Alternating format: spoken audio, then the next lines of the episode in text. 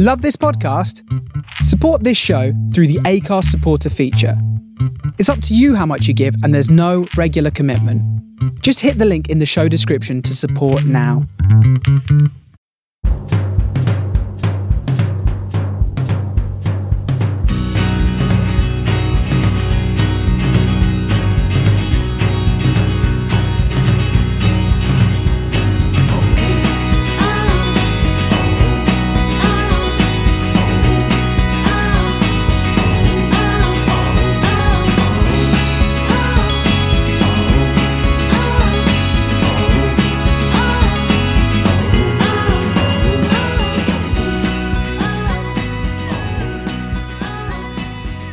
Thunderbirds are going. Hello and good evening and welcome to this week's Man of the Post Extra Time. I'm your host, Chris. Uh, with me this week, I've got Adam. Hello. How are you? Good, thank you. How are you? Grand, thank you very much. And I've got Scott. Hello. I did have some mic problems before recording, so I'll probably sort them out for the next pod. Let's hope you don't. Let's hope the desk is fine because all of a sudden you just collapse. The desk is fine. The desk is in my room. It's all sorted and all up and ready. Brilliant. Right.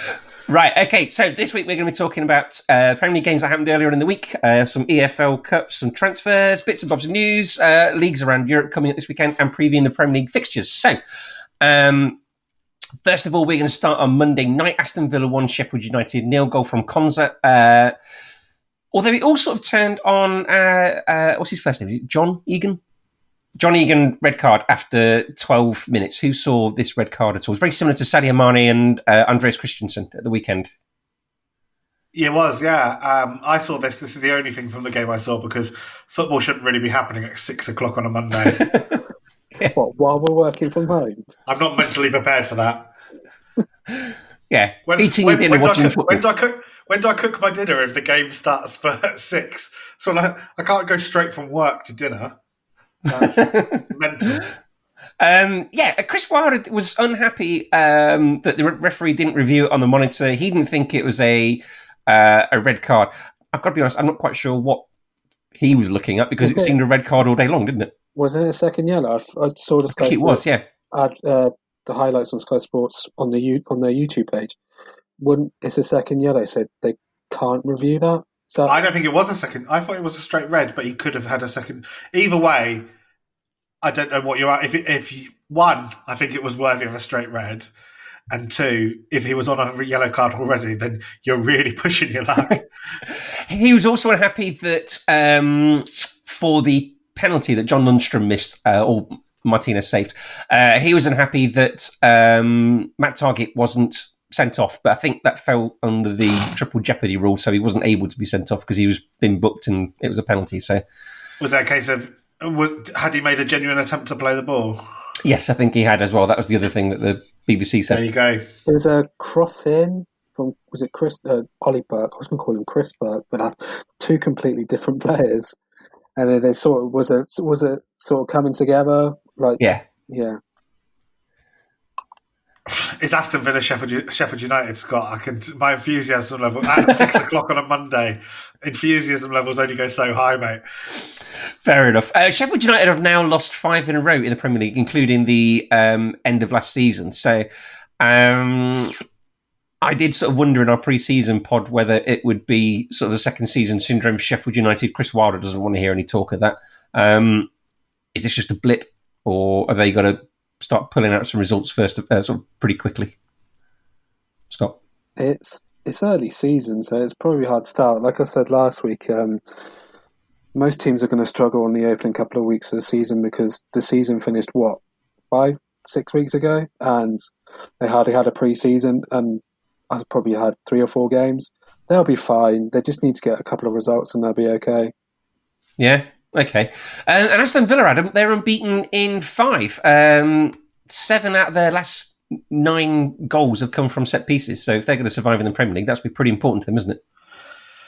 I don't think they don't score enough goals, though, do they? And they're not. They're, they also don't keep enough clean sheets. So I think the rarity of this one 0 victory is not going to consistently repeat itself. Uh, yes, it seems to be Jack Grealish or nothing, doesn't it? I think they need a striker, whereas Jack Grealish isn't sort of an out and out number nine, is he? he? They they need someone like that. They need a striker, and they need uh, not an alternative to um, to Grealish, but they need someone to. They need to either decide that they want to play Grealish through the middle or out wide, and if whichever one they decide, they need the other. Yeah, I thought Ollie Watkins did okay. He did without sort of pulling up any trees. He did all right for his sort of first game in the Premier League. He did okay. So that's like he'd, he'd be fine in in for Villa. Um, he had a shot right near the end that just went over the bar, wasn't it? From like, Yeah. on, on the curl, but it's a lot of money spent for him. I know it's during these COVID times, but he'll be okay. Yeah, okay. And Martinez did okay. With the save, didn't he? He did okay for uh, his debut. That's probably one of the signings for me in the Premier League. Uh, a bit gr- regrettable that Arsenal let him go for what twenty million as he started for them for the latter part of the season. I did see a stat that Villa has signed six goalkeepers in the last three years. Um, I hadn't heard of Martinez before Bernd Leno got injured. I mean, is he sort of a player that nobody'd heard of before then, or is he like a, one that's always shown promise? I can't really remember. I, I just think that that Arsenal it's a great bit of business for Arsenal to sell a, a reserve goalkeeper for twenty million pounds. Like when you're thinking about the what's the the least one of the least useful positions in your squad, hopefully, is reserve, reserve goalkeeper because you don't want them playing that often. And if you can get twenty million pound for him, off I would argue a relatively small sample size on sort of his performances. I think Villa there's a degree of a punt being taken by Villa here, albeit he's never let anyone down in that that sample size. So I, I, I'm not saying it's not a calculated risk, but I don't think you're getting some sort of absolute sure thing here. Okay. Um, right. Other game on Monday night. Uh, the later game was Wolves 1, Manchester City 3. So uh, Wolves went 1 0 then 2 0 up. Um, Jimenez pulled a goal back before mean, Gabriel um, Jesus. Uh, Do you mean Man City went two goals up? You said Wolves. oh, did I? Yeah. Sorry. Man City Wolves was 2 didn't go goals. any goals up. No. Sorry. Uh, yeah, so as I say, Manchester City made a good start. Um, a couple of saves from Ruben Patricio stopped the sort of damage going any further. Um, but Wolves had a stronger second half. Um, and they bought Nelson Semedo, haven't they, to replace um, Matt, Doherty. I think Adama Traore played fullback or wingback, didn't he? in Yeah, this? so they played what three, four, three, or three, five, two. I I didn't watch the game. I was watching Zlatan rolling back the years, which we'll probably talk about later. So I, I didn't haven't seen the game, I haven't seen the highlights. So you're probably the best person to talk about that. I watched the game. Or Okay, go on, then, tell us about it. Um, Man City absolutely like bossed the game second half, uh, first half, um, and then yeah, it's accurate to say that sort of um, Wolves definitely got more, uh, had more of the ball. They still still weren't dominant, but they managed to create a few chances. They probably had enough chances to to get a result from this game, but just weren't very clinical in front of goal. Um, but at the same time, there was you got to that stage where Man, Man City were passing the ball so fluidly that you there was a degree of they're in second gear here. Well, especially once once once they uh, it, it felt that sort of they they sort of slightly flattered to deceive second half. So they were sort of in third gear. Wolves got that goal back, and Man City went up to fourth gear and got that Probably, cushion back yeah, again. let's best let's best let- best score another goal here. There Yeah. it is. Yeah, fair enough. Okay. Um, right. Other results this week. So we've had the EFL Cup. Um, West Brom drew 2 2 with Brentford, but Brentford won 5 4 on penalties. Uh, West Ham 5, Hull 1. David Moyes uh, had to leave the ground early with Issa Diop and somebody else, didn't they? Josh, somebody you think. Josh I can't remember. Cullen. Josh Cullen.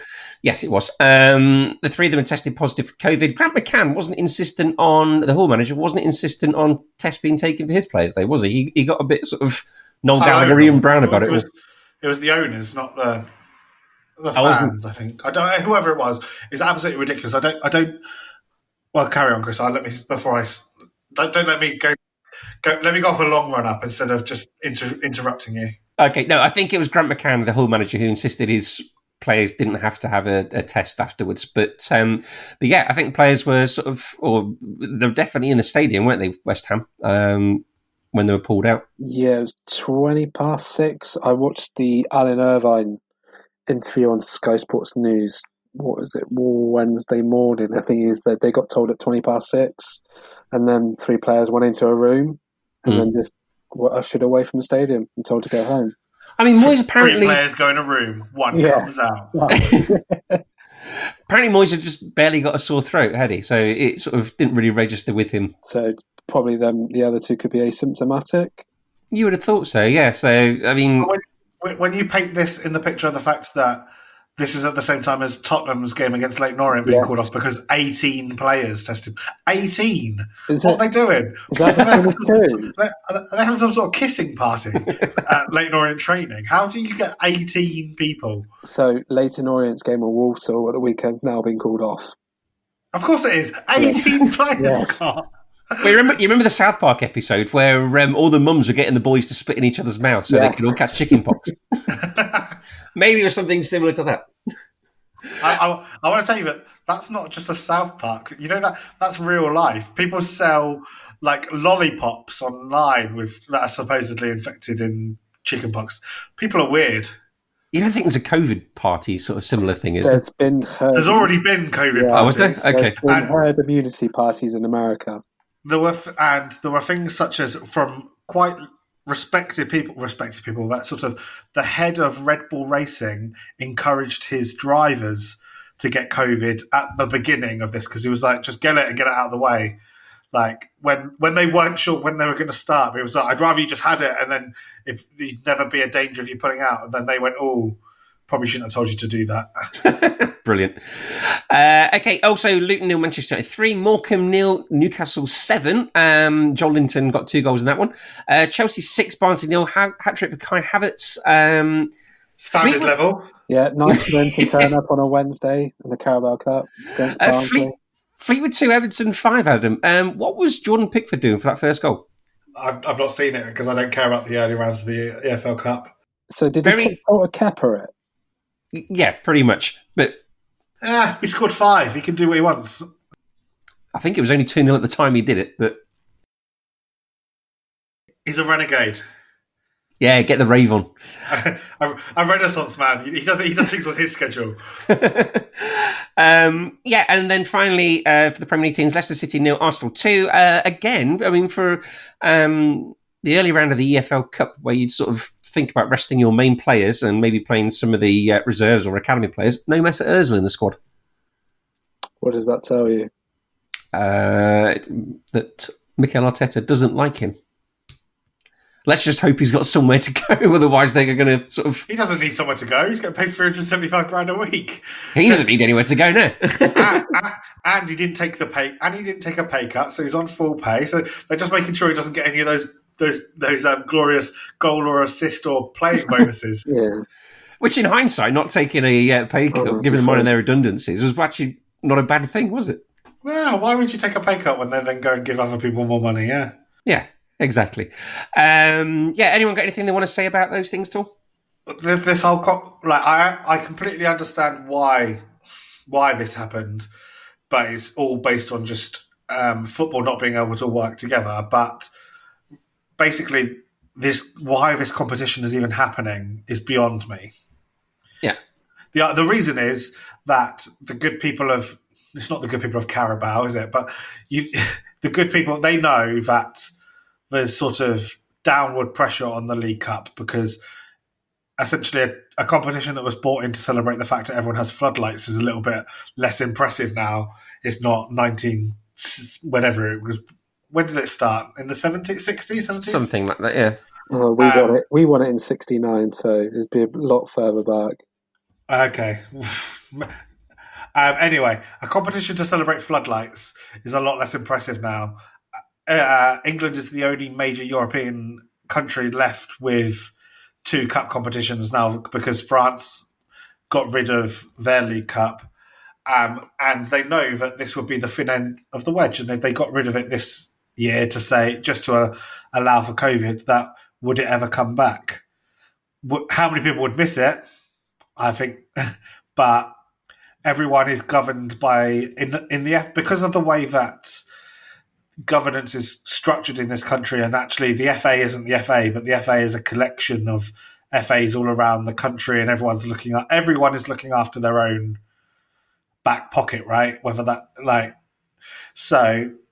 No one is willing to, to do anything to see a bigger picture or do anything for the greater good, and that's why we are still here playing unnecessary games.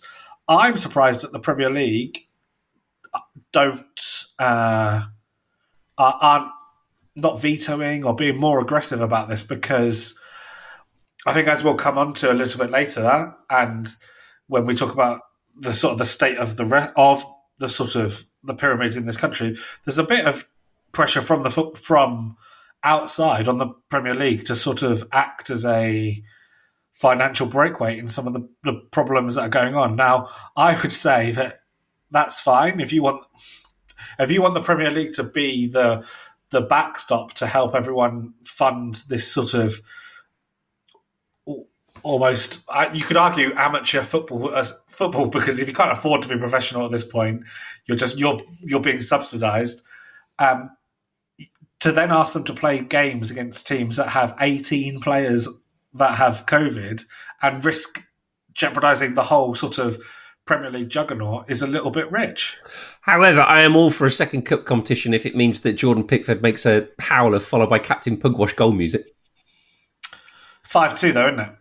Yeah. The all the same, it was pretty cool. Um, excuse me, right. So, so there's a lot to be said about there's a lot to be said about goal music in an empty stadium and what it says about you as a football club. That and uh, stadium announcers announcing who has scored the goal as well.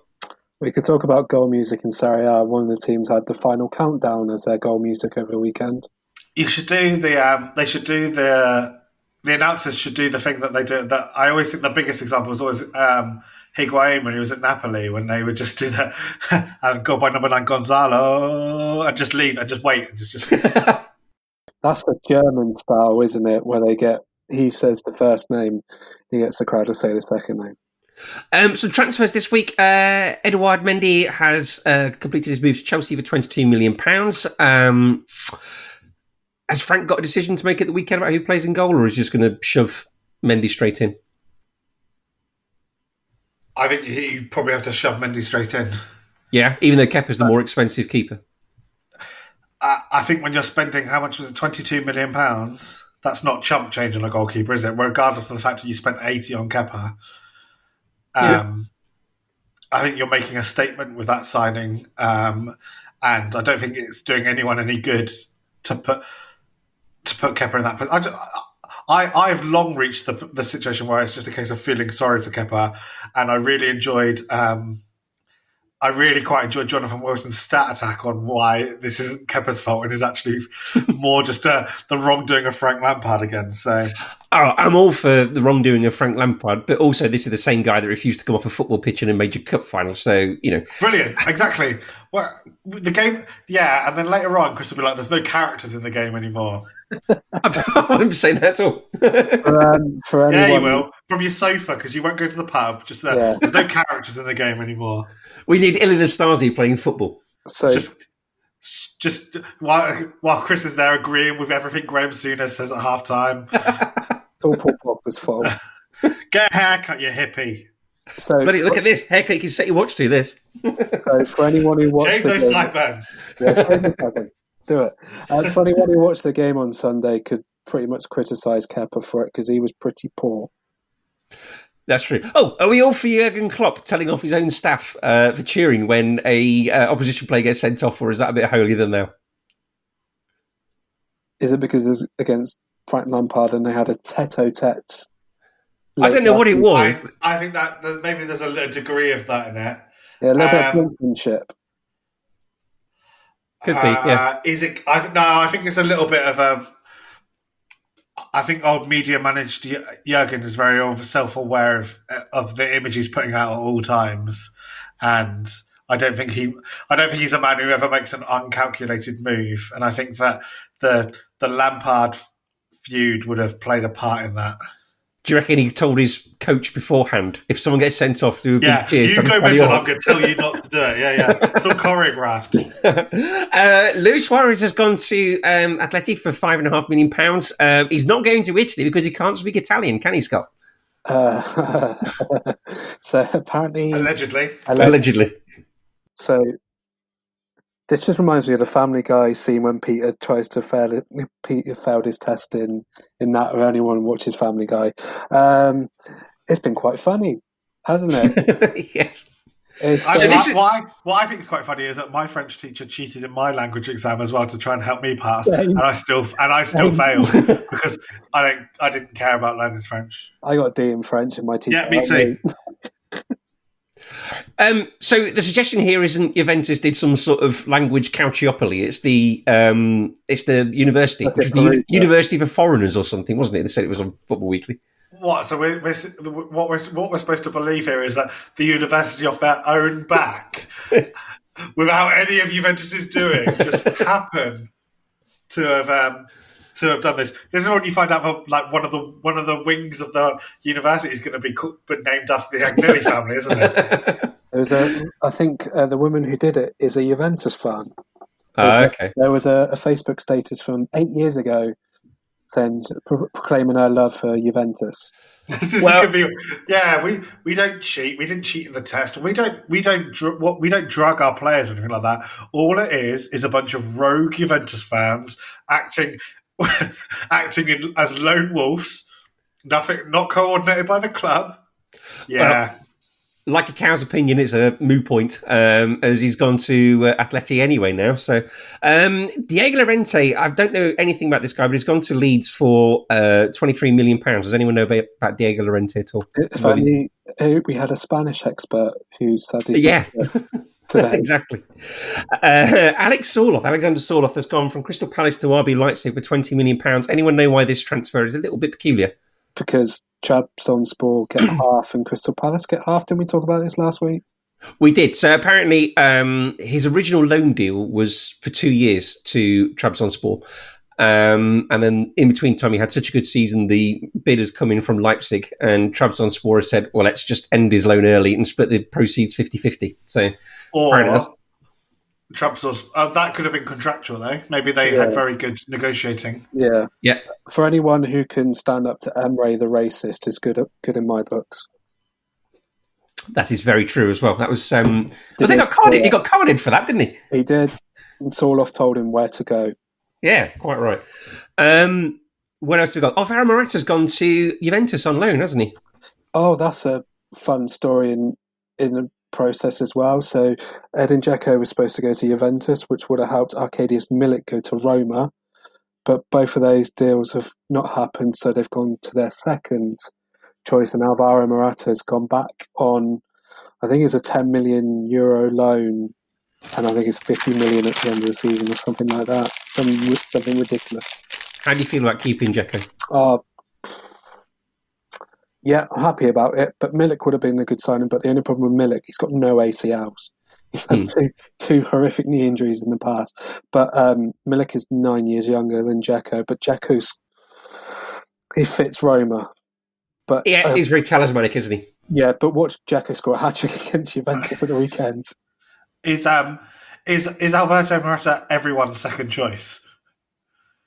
Just that feels like that's how he lives his life. Just Alberto Yeah. Morata. Avaro, Alvaro Morata, I said. You said Alberto. Well, I can indi- I can edit individual tracks now, so you'll never know. because when he he was Chelsea's second choice because he was supposed to go to Manchester United. Yeah, everyone. Yeah, just because they couldn't sign Lukaku. Um, what else we got? We got uh, Arturo Vidal has gone to Inter for nine hundred thousand pounds. It seems to be some sort of retirement home for Football manager, aging players. Inter signing players from Football Manager 2012. Yeah, uh, Kolarov and Vidal in the midfield. Ravel Morrison has gone to Den Haag in um, Do you mean Holland. Raval, Morrison? It's one V. Oh, There's one V. Ravel, it's not. It's Ravel. naval, Ravel, naval. You don't say I was born with a navel in my midriff. You got a navel, haven't you?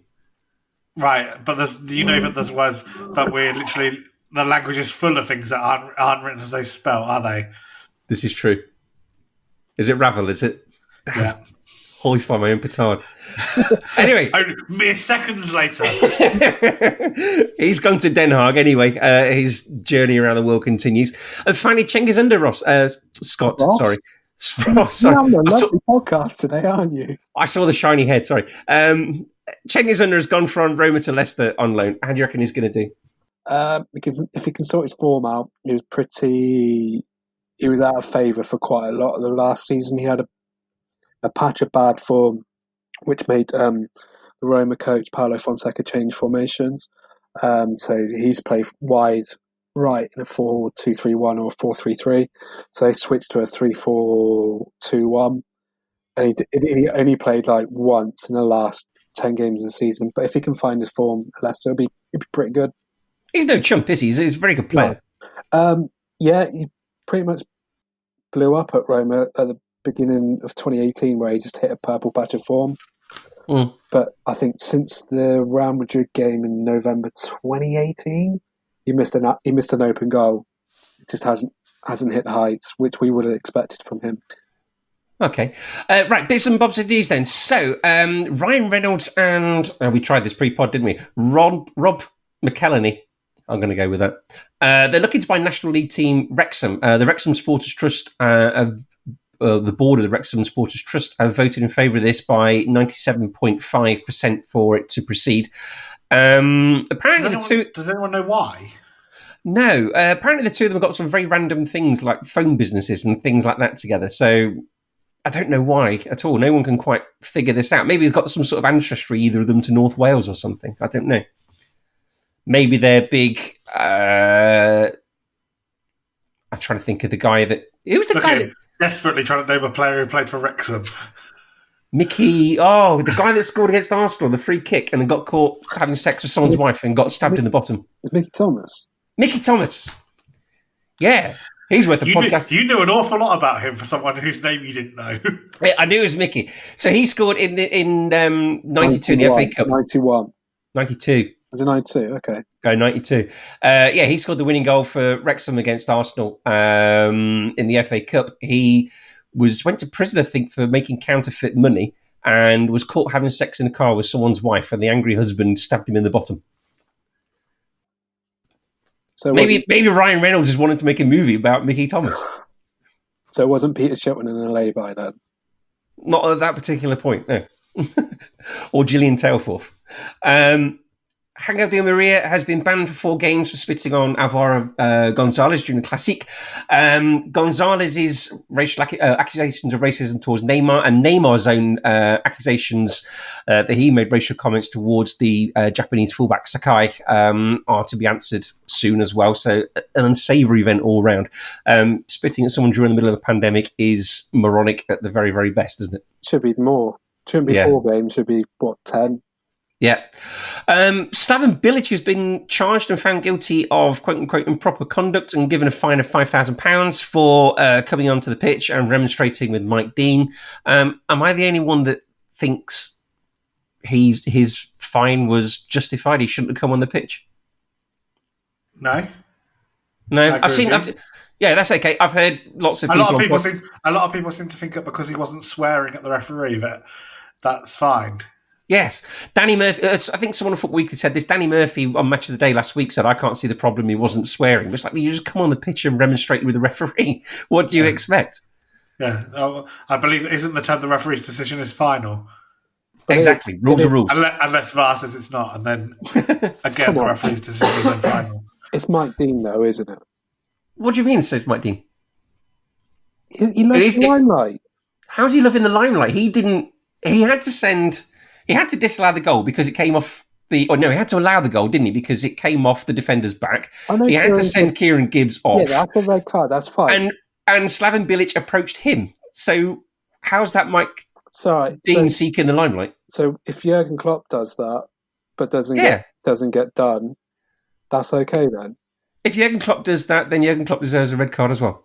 Okay. Um, I, I think there's there's something to be said for the fact that Slaven Bilic comes across as a very angry man.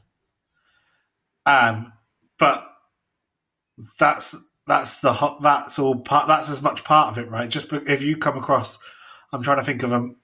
If Graham Potter did that and was a bit more meek and reserved, then maybe Mike Dean wouldn't have sent him off. But that that plays into it. That should play in. If you that should play into it, you should be always self aware.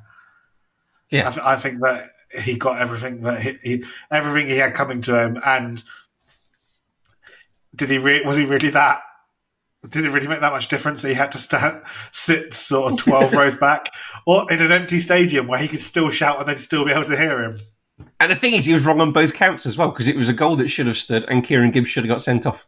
And then when he was sat in the stands, continually had his um, Mask, mask on his nose. Yeah. That should be a fine. He should be fine for that. Yeah. Uh, okay, what else have we got? Oh, last season there were 35 arrests for racist, racist or indecent chanting in the UK compared to 14 the season before. Um, that's despite 546 games being cancelled or played behind closed doors due to COVID. Um, that's don't worry about it. We fixed that problem. It's going to be down this year. We're not going to have it at all. Yeah, significantly down. We've actually got rid of racism in football. I think you'll find. Fair enough. Okay. Um, Steve Parish has tweeted twice on Monday, responding to Sky Sports' Sky Sports News' tweets, saying that Crystal Palace were in for Rhian Brewster. Um, they originally tweeted out that Palace are in for Rhian Brewster and quoted some figures. Steve Parish replied to that tweet or quote tweeted that saying, "I don't think so." Um, Sky Sports News then, without acknowledging Steve Parish, uh, put out a revised tweet. Steve Parish then replied saying, "Who told you this stuff?" Um, it's I think it sort of shines a light on getting news out there first rather than fact checking and sort of hamming up the whole um, transfer window business, doesn't it? No. Yes, but I don't think that the transfer win. I don't think that anything has changed in the world of reporting transfers. I think that they've only ever been sort of like one third of transfer rumors have ever been correct, and it decreases from there. But I, from studies that I've seen, um, but that doesn't mean that doesn't mean that things aren't being put out in good faith, right? Like you have to remember that in every situation there are three or four. Well, there are at least three parties at play in any one transfer who hmm. all have an agenda and might be putting stuff out there. Who's to say that sources linked to that or an agent working on behalf of Liverpool trying to move Rhian Brewster isn't isn't leaking that information to journalists at Sky Sports. So I think that beyond there, are, I, I think that we all know that there are certain certain newspapers, journalists, things like that, where you don't need to believe what they're saying because they will just write a, a ridiculous story. But I think that if you're going to, if they're the ones that are, have any any dream of being reputable, I think most of the time they're acting in good faith, and I think that perhaps it's people who are mistreating them. So that what will look hilarious is when Crystal Palace finally do sign Rhian Brewster. Um, Media Watch on Football 365. Does anybody read that? That's quite good at sort of shining a light on um, the ways of journalism, isn't it? Particularly with Yeah. Neil Custis. That- Oh, they don't seem to like each other, do they? Both that website and Neil Custis. no, Um, Saudi Arabian team Al Hilal has withdrawn from the Asian Champions League after failing to come up with uh, a team due to uh, COVID. They only got nine players uh, and for, for 40 minutes before the game was due to start against um, Shabab Al Ahli. Uh, they'd only got nine players and two substitutes. Both of those substitutes were goalkeepers. Um, so they had to withdraw from the competition. did they? That sounds like eleven players to me. It does sound like 11 players. Yeah. uh, Also- goalkeepers play out? Also, I, be- I, I believe from my experience of playing uh, Asian park Champions fo- League. Park, well, uh, my experience of playing park football is that um, you can start a game with nine players. Can you?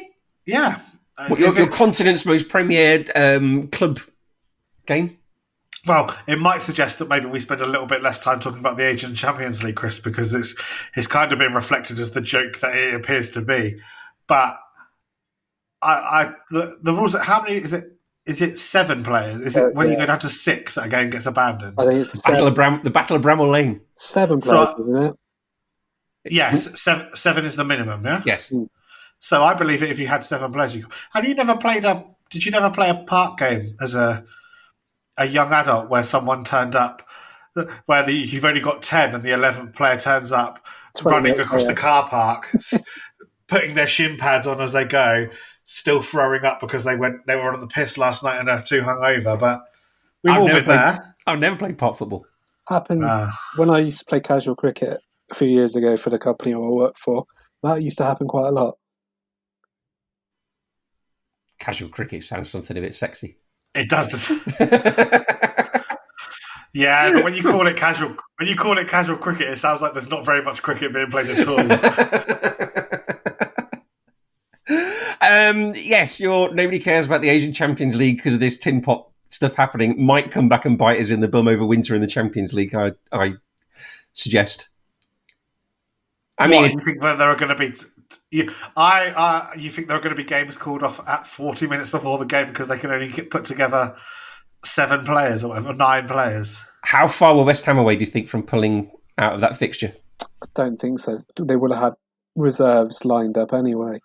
Okay, What pulling pulling out of the game on in the EFL Cup? yeah, I mean, that isn't well. Leyton Orient pulled out. they did. Not forty minutes before the game, though. No, exactly. Um, yeah, I think they would have had enough. West Ham would have had enough people. What I don't understand is why just what forty minutes before. Surely, just play the eleven players. Well, you would have thought, yeah. Even if you, I mean, you wouldn't you wouldn't have to withdraw from the competition. You just take a shellacking and in that particular fixture, maybe. Yeah, Get two players sent off and get the get the three 0 defeat and just go home happy. I know. I'm suggesting play the two goalkeepers out of field, Scott. Yeah.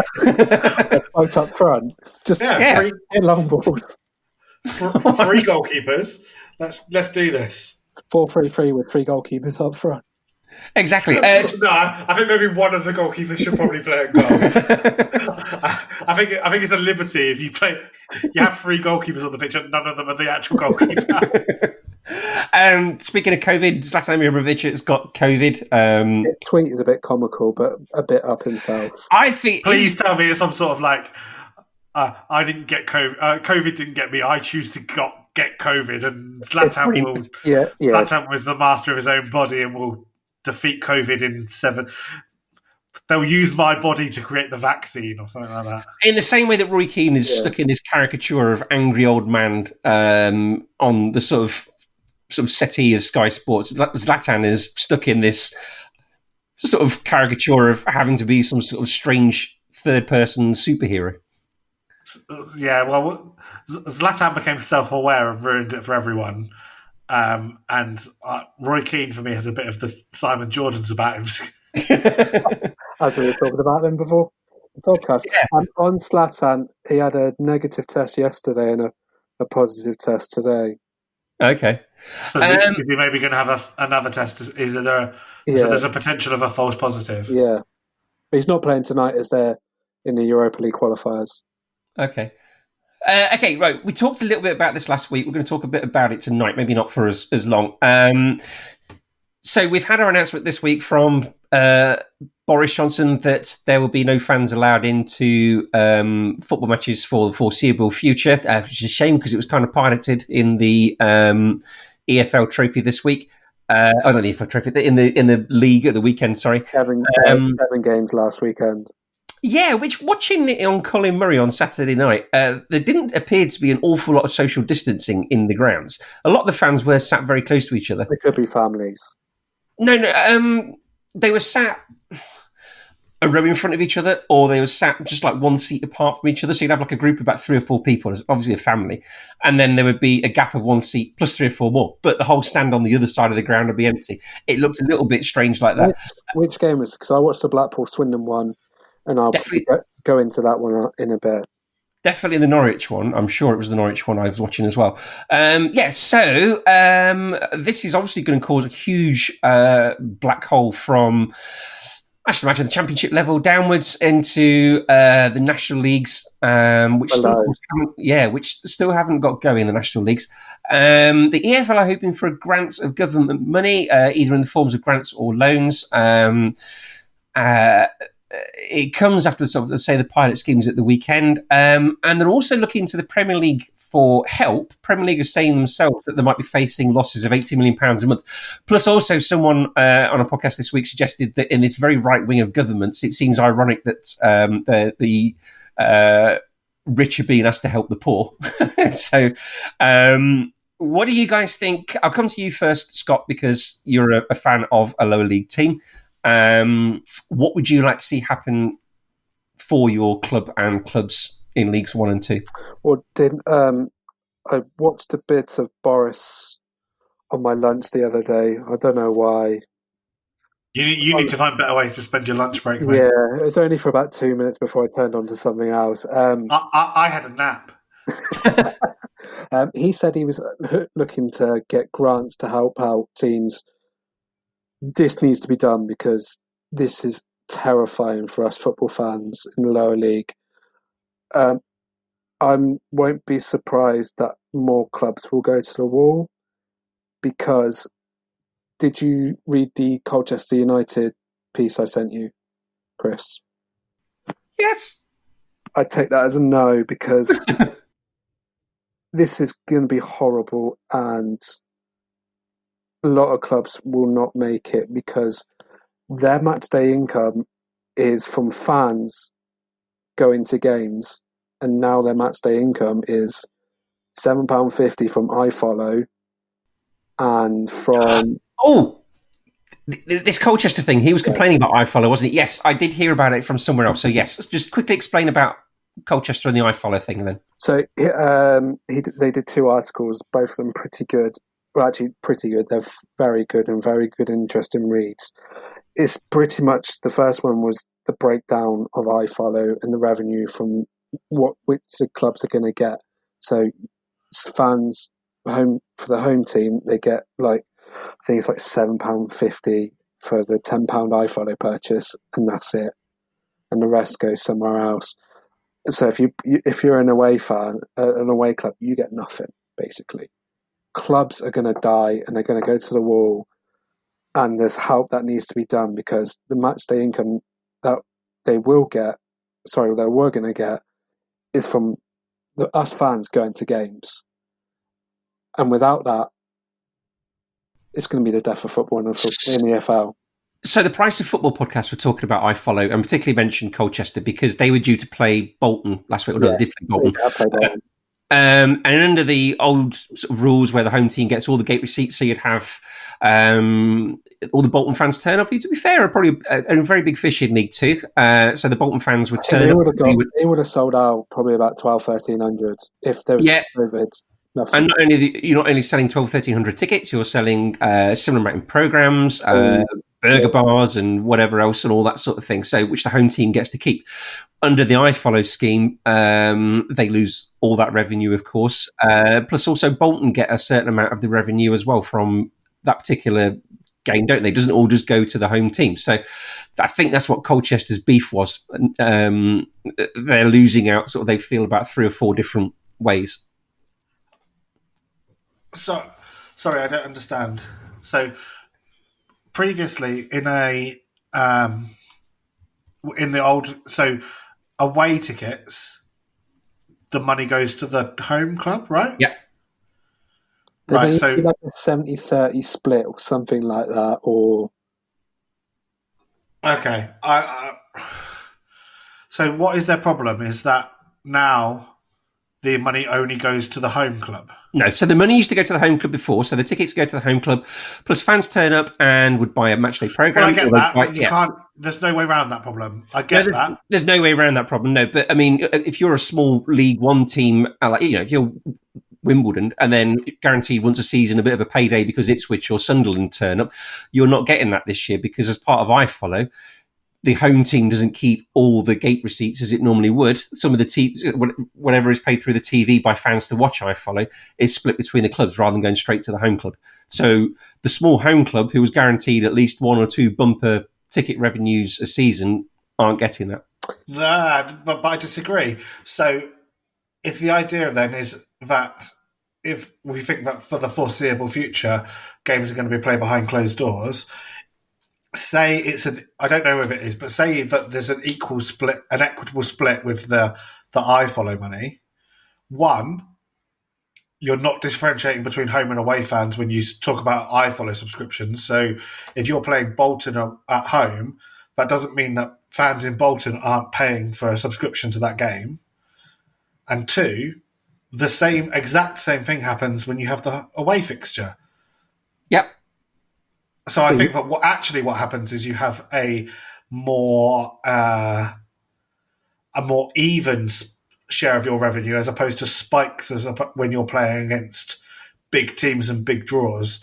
Instead, instead of getting one big payday when you play Bolton, you are now getting two slightly smaller paid, well, significantly smaller paydays, but two paydays when you play Bolton both home and away. Okay, no, that's a fair point, and they didn't mention that on the price of football. Um, so you're saying, Scott, that I mean, I, I don't think you need to be a genius to think that we're not going to end the season with 92 clubs, are we? Unless there's a government backing payout to help the teams get by for the next six months or until we're allowed back into grounds. Are Premier League teams obliged morally to help lower league clubs?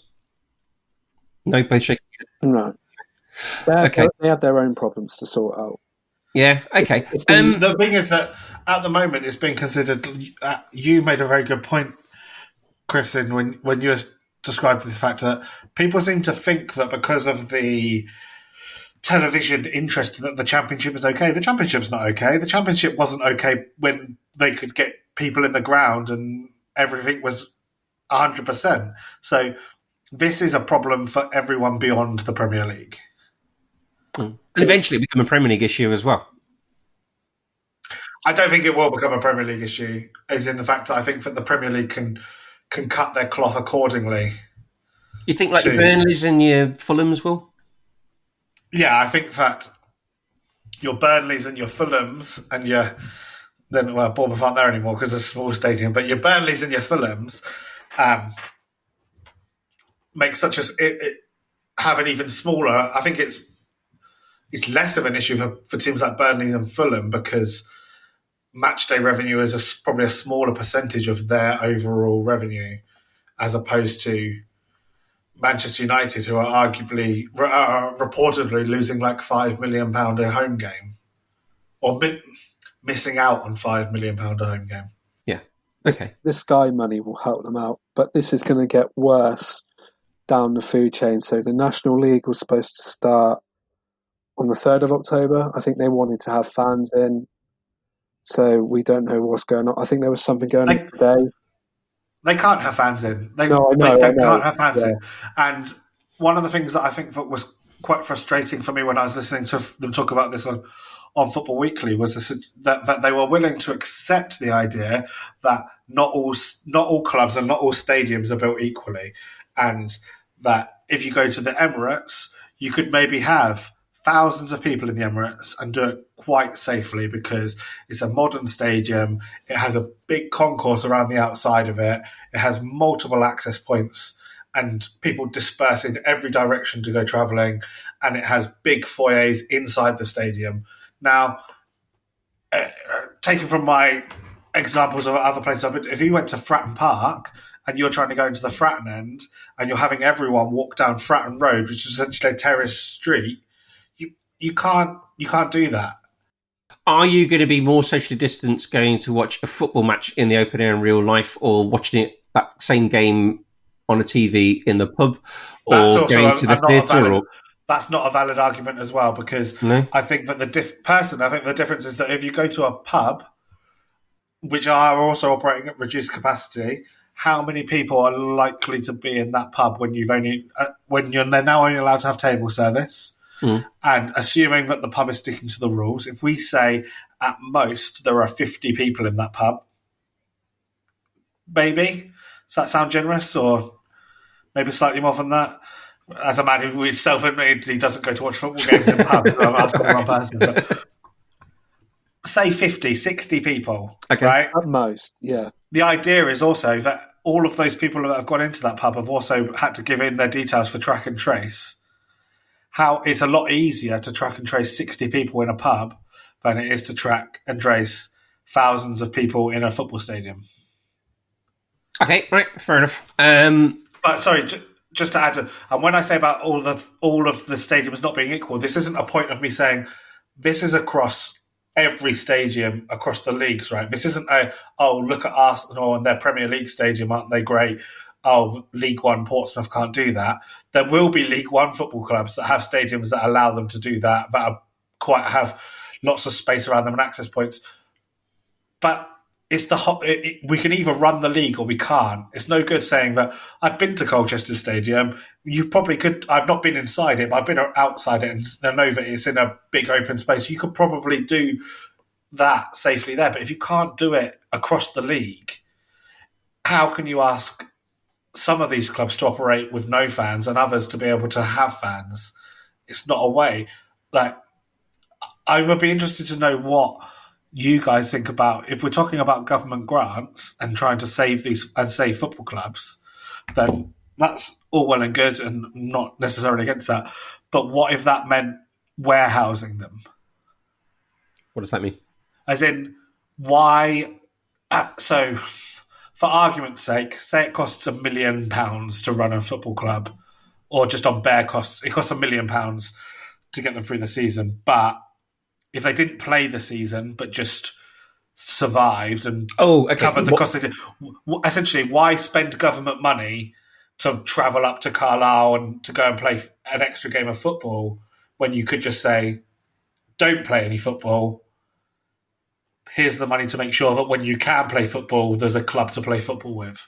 I think because with that, I think we're very close in this country to heading towards a second lockdown. Um, for however long that might be, our lives are already incredibly compromised. Uh, and to some extent, people need their bread and circuses, don't they? They need their sort of light entertainment, and there's only so much on TV you can watch. Um, I really miss football while it was gone, and it was great that they showed Euro '96 on TV and all that sort of thing. But there's nothing I, like I watching. Appreciate that. I appreciate that I'm coming here from a privileged position of someone who likes watching elite football and only elite football and has no interest in watching League One football and never will. So it's easy for me to sit here and say, yeah, don't play football, but make sure the club's still there when they come back. I get that. But when you're talking about I don't. I. I honestly don't know what the sums are here and what sort of government money we're talking about. But there has to come a point where, to borrow a phrase from a former conservative from prime minister, there isn't a magic money tree. like, but turns out there wasn't in that case. It turns out there was. um, there is. We do obviously. This needs to be a lot. Like there is going to be a lot of government borrowing, a lot of government spending to to try and get through this situation as best off as everyone can. However, there has to be line somewhere. Is that a fair enough line in the uh, sand? Um, what, what, well, what's your opinion, Scott? Because you're the one with a, a vested interest. Oh, I, I, was thinking of going on a Bob Willis run up, but we'll probably run out of time. And try Phil Simmons spin instead. it's it's quite complex, and it's we don't know what's gonna what's gonna happen. Um, with that was just like a kick in the teeth because they did this trial thing at the weekend, and on the other hand, it went pretty well, and we were looking upwards. But then, what's going what's going to happen in about three four weeks? Are we going to go into another lo- lockdown, as Chris says, or is it just a little spike of cases, or is it are we going to be there's going to be no football for four months or something like that, like earlier.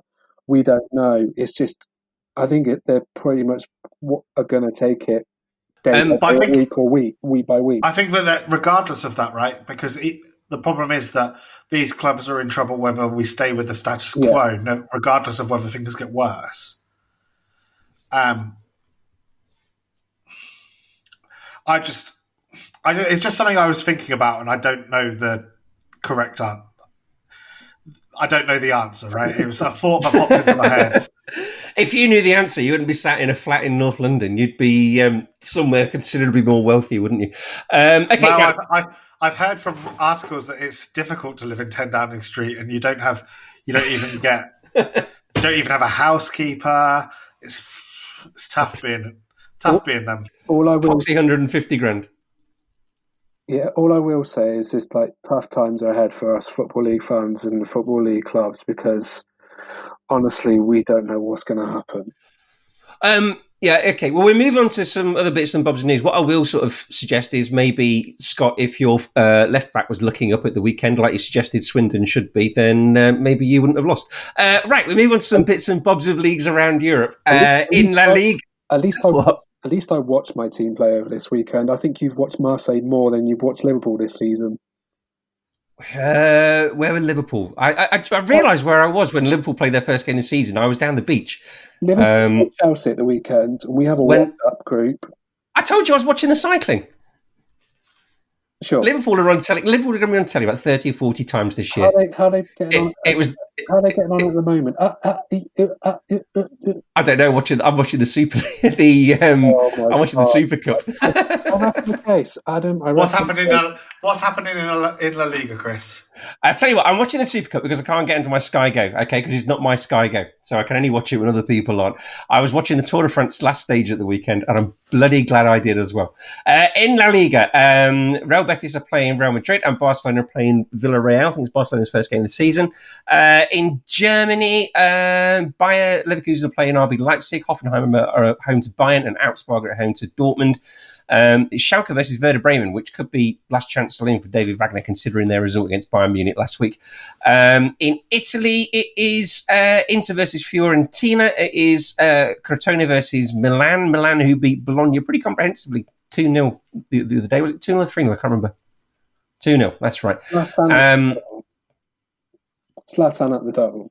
That's right, it was, wasn't it? Uh, and then. The second half as you were messaging me through the game. Sorry? You watched the second half as you were messaging me through the game. I did watch the second half. That's very true. Um, and Roma playing Juventus. Um, Scott, two things about Roma. Um, well, one, one's not about Roma. One's about Chelsea because Antonio Rudiger is rumored to be leaving. Um, I've seen him mentioned with Roma. Would you take him back? And the other thing, um, you had a player and you played him, and you were a bit naughty for playing him. What's happened there? So the so Amadou Diawara he was under 23 last season. He had a 23rd birthday during the summer. And Roma registered him as an under 23 player. Oh dear. And the guy who did it is allegedly on his way to Hellas Verona. okay. Um, and what else we got? And it's a three. It looks like it's a three 0 defeat.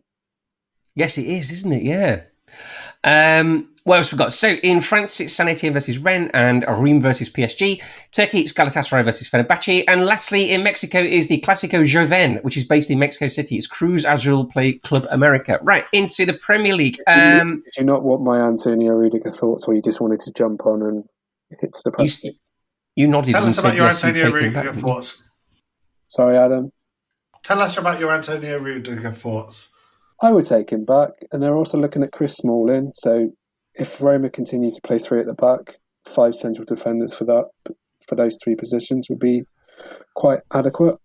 United want 18 million for him, don't they? That's fine. Yeah. What are they going to do? They're going to spend the 120 million they've been trying to get on Jadon Sancho, or they're going to pay 30 million for Sergio Reguilon, who's now gone gone to Spurs, or they're going to get um, Bale, who's now gone back to Spurs. Ed Woodward this week said that Manchester United fans haven't been appreciative of his efforts to bring in players. No, because he's a fucking arsehole. He's just. oh, God. No, I, I, think he tries hard. I think he will. I think, I think, I think Ed Woodward hasn't been appreciative of his incompetence. Yeah. uh, okay, right. For the first game of the weekend is twelve thirty on BT Sport on Saturday. Um, this is Brighton versus Manchester United. Uh, Brighton are looking to win four in five at home versus Manchester United in the Premier League. Um, Manchester United's loss was quite concerning last week to uh, Crystal Palace because it seemed fairly meek the way they played. Um, they ended the last four games uh, of last season away, winning 10 0 in aggregate, but they didn't have a great start against Palace, did they? Is that just like a first game of the season slip, or did anything look a bit more systematic than that? I thought they looked like a team who were playing against a team that had games in their legs, as opposed to them who didn't. So okay. I think that that break or that additional week off maybe hasn't helped them, and maybe there was a more creative way that the Premier League could have structured it to make sure that they could have maybe played like their opening game on Thursday night and then played Monday or something like that, so that they weren't a game behind, but still had a couple of days or something. But um, I would put it down to that, and then there was some there was some bad breaks for them in that game, right? I, there's things we've talked about and have probably been talked about on on other podcasts about questionable penalty decisions, questionable uh, or very uh, egregious refereeing of of other decisions. Um, did Man United look at their their their sharpest? No. Um, would you hope that they they improve upon that? I think they probably will. You might not know, but um, I think that they should watch out. I think this this Brighton team, I think, are continuing to impress me. From they impressed me when they lost to Chelsea, and they impressed me even more when they beat. Who did they beat? Who did Newcastle. they watch them beat? Newcastle, three 0 Yeah. yeah. So um, I, sh- I don't think that they should be resting on their laurels. Okay, Scott. Everyone's saying nice things about Tariq Lamptey this last couple of weeks, aren't they? Yeah. Um, it looks like it could have been Chelsea's loss and Brighton's game, but with Chelsea's plethora of right backs that they've got at the moment, maybe it was best for him to vacate London and apply his trade elsewhere in Brighton and the coaching staff he, seem to get. He might be the best one, though. Yeah, I know. seem to be getting the best out of him. And someone said his average speed at the weekend in the game against Newcastle, if he'd kept that up, he could have run from Brighton to Portsmouth in two hours or something. I don't think it was his average speed. I think that was his top speed. Oh, was it? Okay. Yeah, I don't think he was averaging 35 miles an hour. oh, no. Okay, fair enough. up there with one of the quickest players in the Premier League at the moment, with Aubameyang. Is he uh, is he no Dennis Rommedahl or is he quicker than that? Oh, could be. Rommedahl was he, he ran weird, didn't he? he had that, that sort of chicken. We have to we have to wait until the new FIFA comes out and we can all compare their speed stats.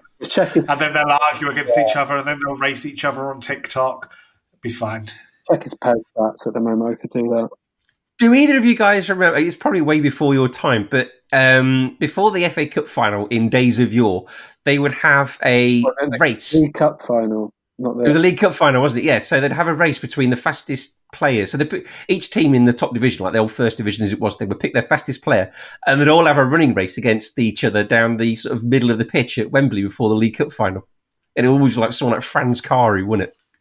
They should do that again. It's before my time. Sampdoria legend. Yeah, they should they still should, do that. Yeah, right up until one of them pulls a hamstring. uh, Crystal Palace versus Everton in the Andy Johnson derby. That's three o'clock on Saturday on Amazon. Adam. Um, both teams got 100% record so far this season. Uh, Everton haven't started a league season with three wins in a row since 93-94. Four wins and, in a row. Wins in a row if you're counting all, com- all competitions. Oh, no, three league wins in a row. Sorry, I was talking about. All uh, right. Well, we've had, we've. I think it's something like ridiculous. Like we've won our first four games for the first time from like 1970 or something like that. Our first three league games in a row since uh, the 93-94 season, which I'm sure you remember. Um, you had to come back on the last day of the season from two goals down against Wimbledon, and the Wimbledon goalkeeper was later indicted for match fixing as well. So I'm sure this season will work out just as perfectly for you. I was only little. um, Hans Segers. Hans Segers, yes, that was it. Uh, I was just saying it was the Graham Stuart game. I remember it because I think. Yes, no, Adam looked like he was drawing Beth. I've got a video of it somewhere.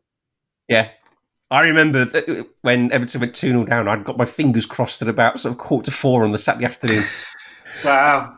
We're, gonna we're gonna it's gonna be another fine victory against Crystal Palace, and we're gonna carry on marching on. I think I, yeah. I think I was at Swindon Leeds that day when watching Leeds hit five against us. Oh, you would have been, wouldn't you, in the last game of the season? Yeah. yeah. Um, Chris, Fair, Chris Fairclough scored the fifth goal, was it? Look, can, can, we talk about how good Everton are and not about a game from 1993? Hammett, okay. Hammett started the season wonderfully, hasn't he? Yeah, what are you most impressed with at the start of the season? Because my overriding memory is just you being very downbeat on the pre-season pod. So what's impressed you most so far? Uh, all the things I was wrong about the, the, on the preseason pod, Chris. Is it players with one name? You're all, impressed all, with them? All, all, of the all of the 29 year olds we've signed are just yeah. Um, well, it's been a rip roaring success, hasn't it? I, I generally can't remember the last time a team has transformed such an obvious weakness into such a strength, and I generally do think it's probably a strength of the team now in a single transfer window.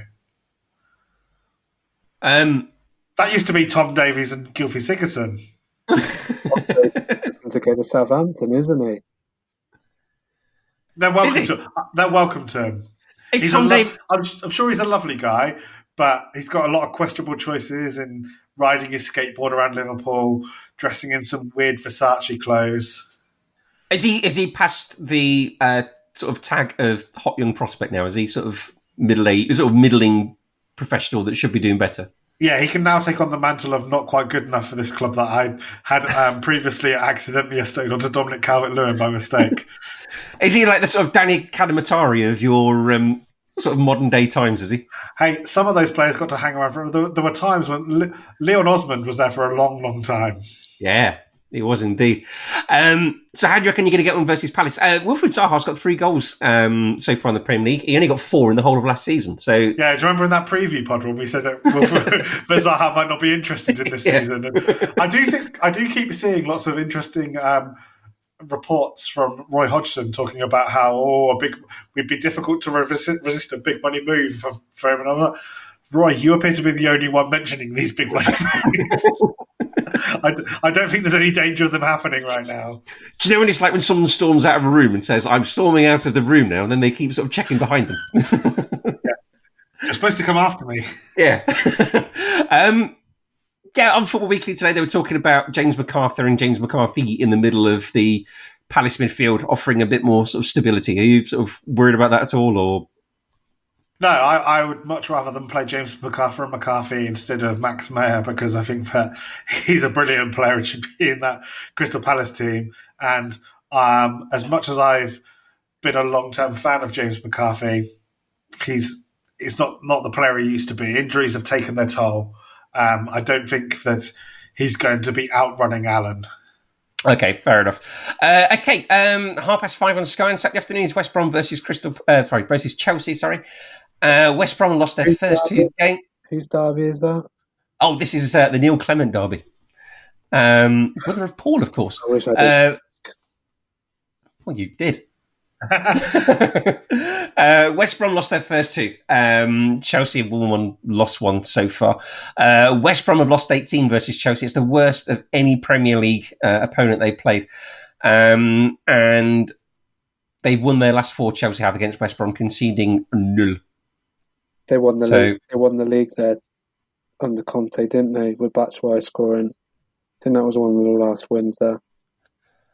Yes, that's true. Uh, they did, didn't they? Chelsea got one clean sheet in 20 away from home. Uh, the only clean sheet they've got is uh, against Leicester I- in May. I, I am shocked, Yeah. shocked by that stat. Who's been in goal? Oi, Well- leave him alone. What, really? what? The problem is, is people are talking about. Um, you, you mentioned Jonathan Wilson, how many shots that Kepa has faced to be letting all those in. Putting Mendy in goal isn't going to change the number of shots he faces, is it? He's got. Well, to- it wasn't also about. Wasn't his suggestion was about the the quality of chances that Chelsea give up. So that actually they give up quite high quality chances that end up with, a, which is what is been reducing the save percentage of every goalkeeper Frank Lampard has ever had.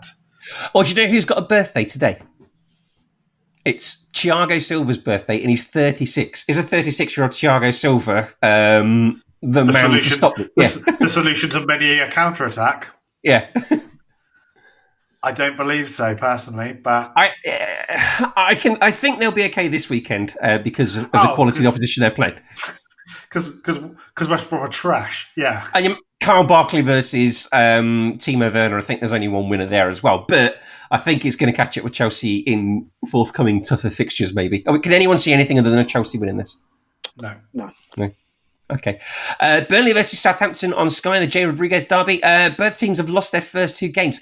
Danny Ings has scored, oh, since August 2019, Danny Ings has scored 45% of all goals for Southampton. Now, that's great for my fantasy Premier League team, but if you're Southampton, is that good or a bad thing for you? A little bit. Um, I think it's probably a good thing for them because I, I imagine that compared to teams of their level, I think that Southampton are probably scoring quite a lot of goals. So I think that percentage is of a. Would you would you rather have a player score what was it, 40? I've forgotten the number already. What would I say? Oh, 45%. Would you rather have a player score 45% of your of 30 goals or have a pla have a player a more equitable share but only be scoring 20 25 goals? Um, yeah, okay, fair enough. But Scott, you're only a hamstring away from losing all those goals, aren't you? Uh, Che, che Adams up on his own. Poor Che Adams, he seems to be having a huge amount of very hard shots at very close range, but finding goalkeepers with sort of go go gadget arms and legs. Should have scored multiple goals against um, Tottenham. Yeah, at the weekend. Yeah. Um, uh, because the, I think that this podcast is is um, renownedly anti Burnley, and that's not something that I'm gonna gonna move against anytime soon. Sorry, um, fans. Not sorry. Um, I actually think that uh, Southampton were the better team against Tottenham in the first half, um, and can be quite spirited with some of their displays. Yes, their their high line was caught out multiple times about against against Tottenham, but I think that there is there is something to be said for that being the way they play, and I don't see that threat coming from a Burnley team anytime soon. No, they played again, uh, well against Palace the other week, and I don't think a high line is going to be a problem when playing against Chris Wood. He's not going to outpace you, is he? No. No. There's only one way to play football with Chris Wood in your side, and I gather you two know about that anyway. Yeah, I'm a huge fan of Chris Wood throwing defenders to the ground while taking shots. If you saw him against uh, Leicester at the weekend, that was fantastic. That was Justin James or James Justin. I can't remember which way around it goes, but um, yeah, sort of manhandled into the ground while taking his shot and scoring. Uh, Sunday, 12 o'clock on BT Sport at noon. It's Sheffield United versus Leeds in the Vinnie Jones derby. Um, this is the first Yorkshire Premier League derby since May 2001 when Leeds beat Bradford 6 1. That's a hell of a long time, isn't it?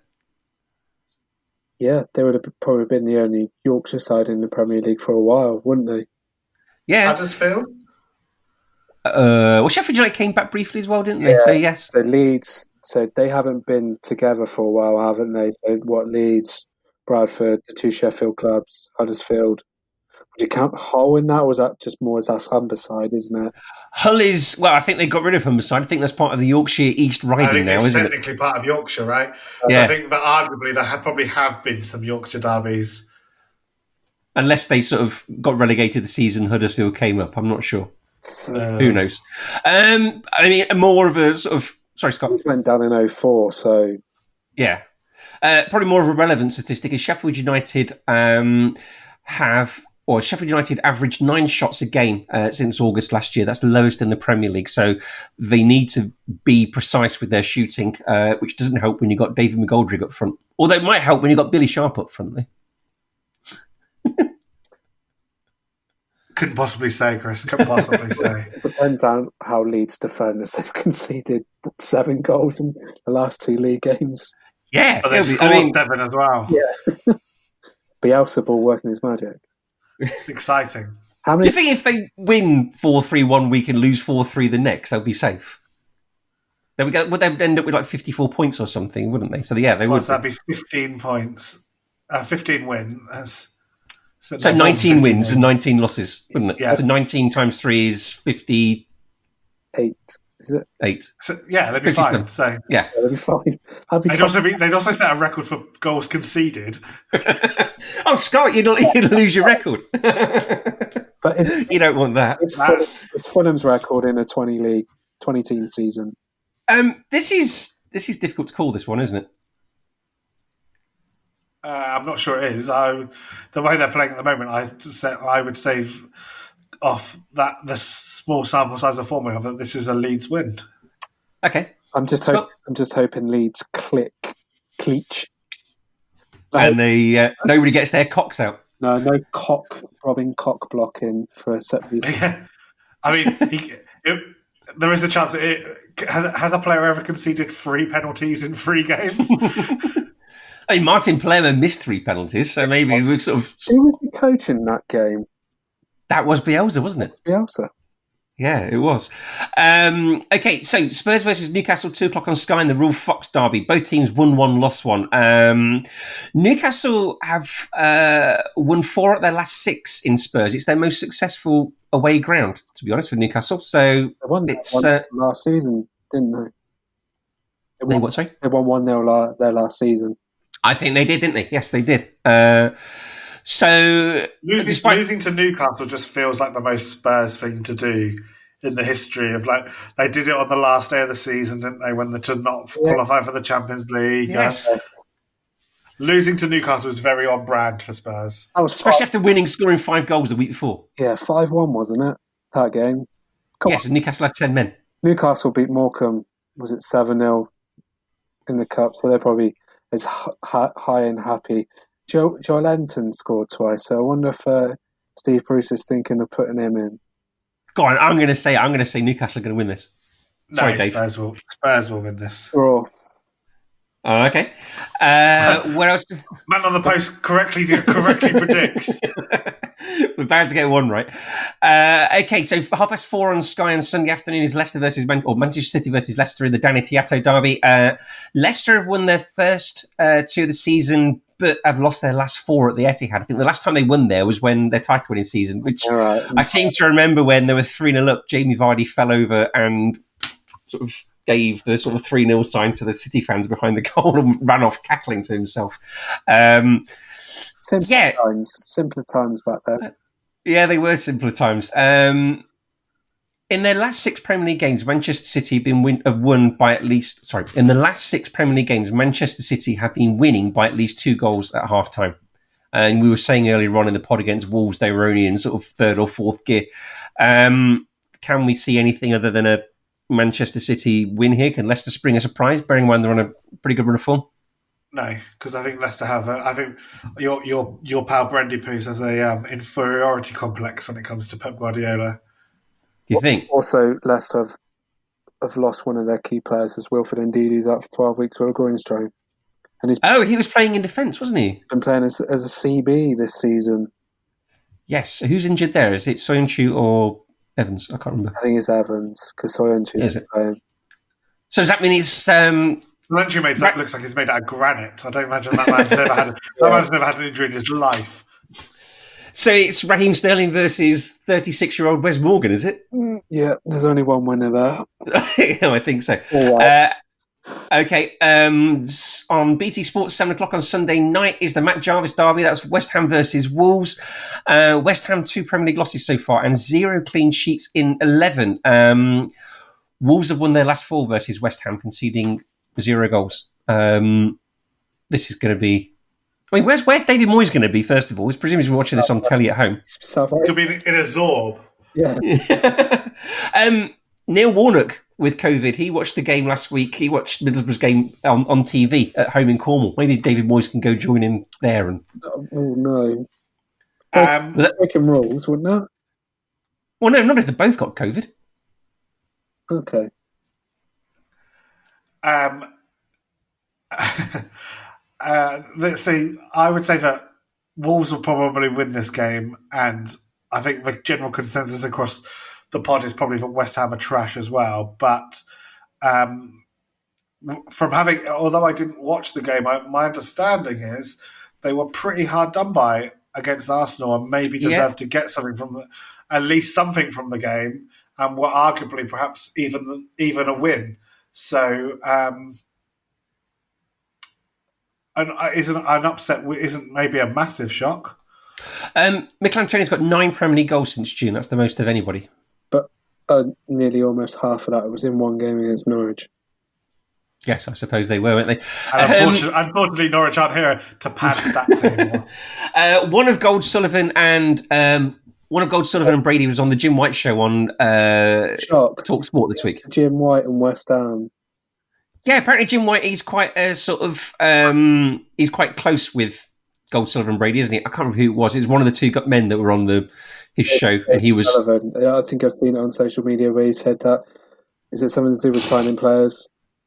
Yeah, I mean, basically, the sort of line of questioning or the sort of challenging questions he was facing were things like, "David, what's your favourite colour?" Um, you know, it was that sort of interview by Jim White.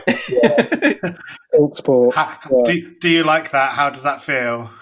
Yeah. Tell us, David, how is it to be such an amazing chairman of West Ham Football Club? Those sorts of questions. Um, Tap me on the head when you're going to finish. Exactly right. Monday night it is uh, quarter to six. Adam, you've got to get home from work early to watch the Fulham versus Villa Ross McCormack derby. Um, wow. I will set, I'll set my alarm now to rush home for that one. Uh, well, it will be the Ross McCormack derby if he can figure out how to climb over the gates, of course. Um, he's joined Aldershot yeah, Town or something, hasn't he? Yeah, he's gone in non-league. I'd rather um, watch Aldershot Town. Oh, would you? That's just down the road for you, isn't it? Uh, Fulham lost their first two of the season, um, but they have beaten Villa in six of their last eight meetings. Um, a bit of the Danny Ings is here. Since Aleksandar Mitrovic joined Fulham in February 2018, he scored 51 of Fulham's 131 goals. The next closest is Tom Cairney on 13. Uh, again, is that a healthy statistic if you're a Fulham fan? He's paid what to do, what he's got to do, isn't it? Yeah, it's it's a, it's one of those ones, right, where that's great like you said, until the the tw- the twang of a hamstring or something like that. But mm. at the end of the day,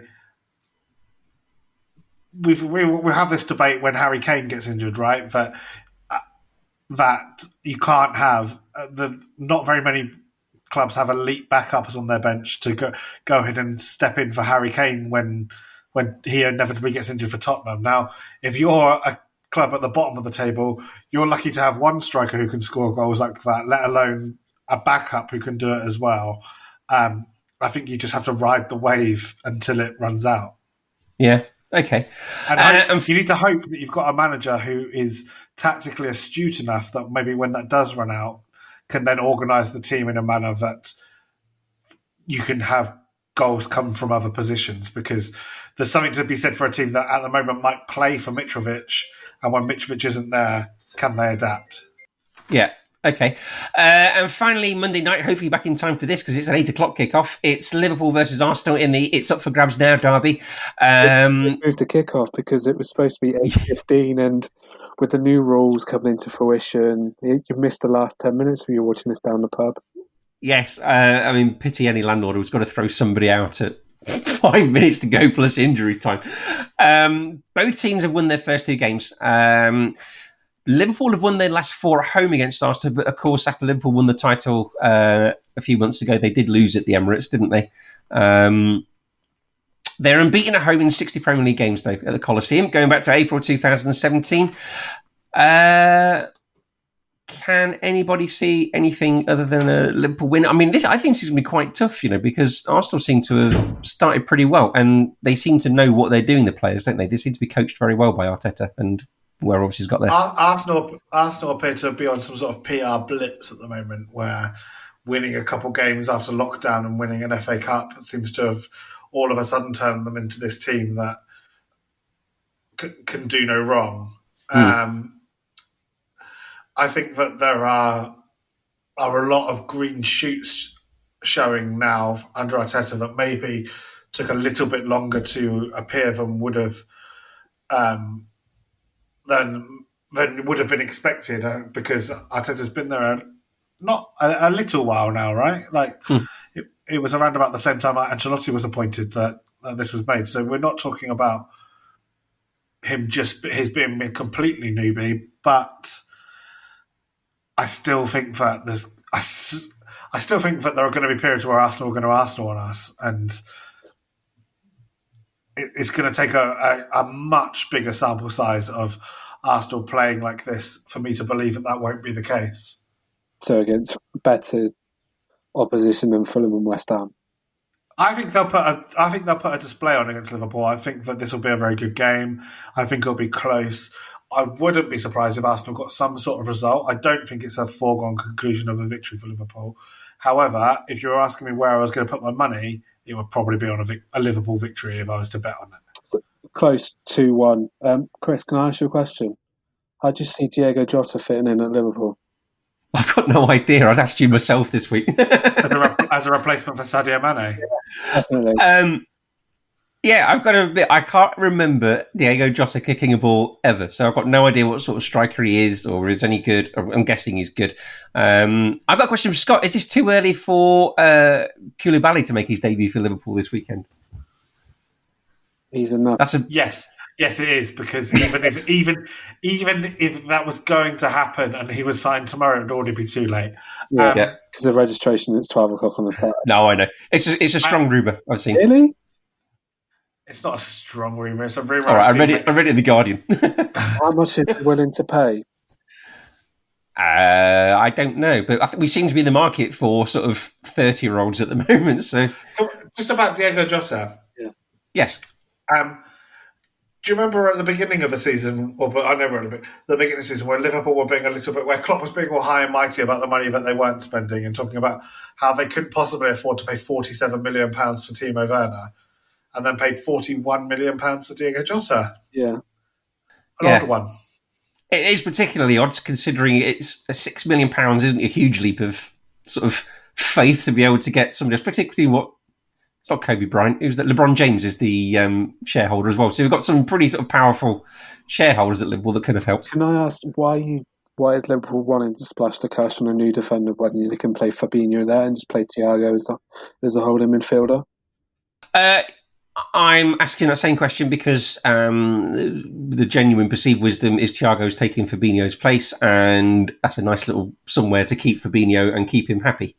Um, so it does seem a bit strange, uh, but there we go. Right, has anyone got any other business or stuff they want to mention for uh, the end of this pod? Nope. Okay, right.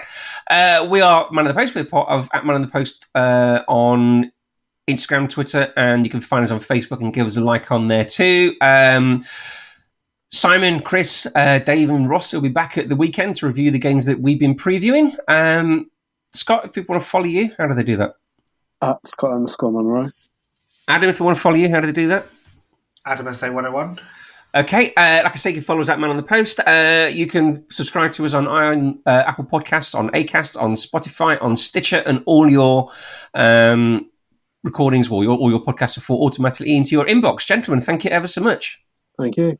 No worries. And always remember to keep your Man on the Post.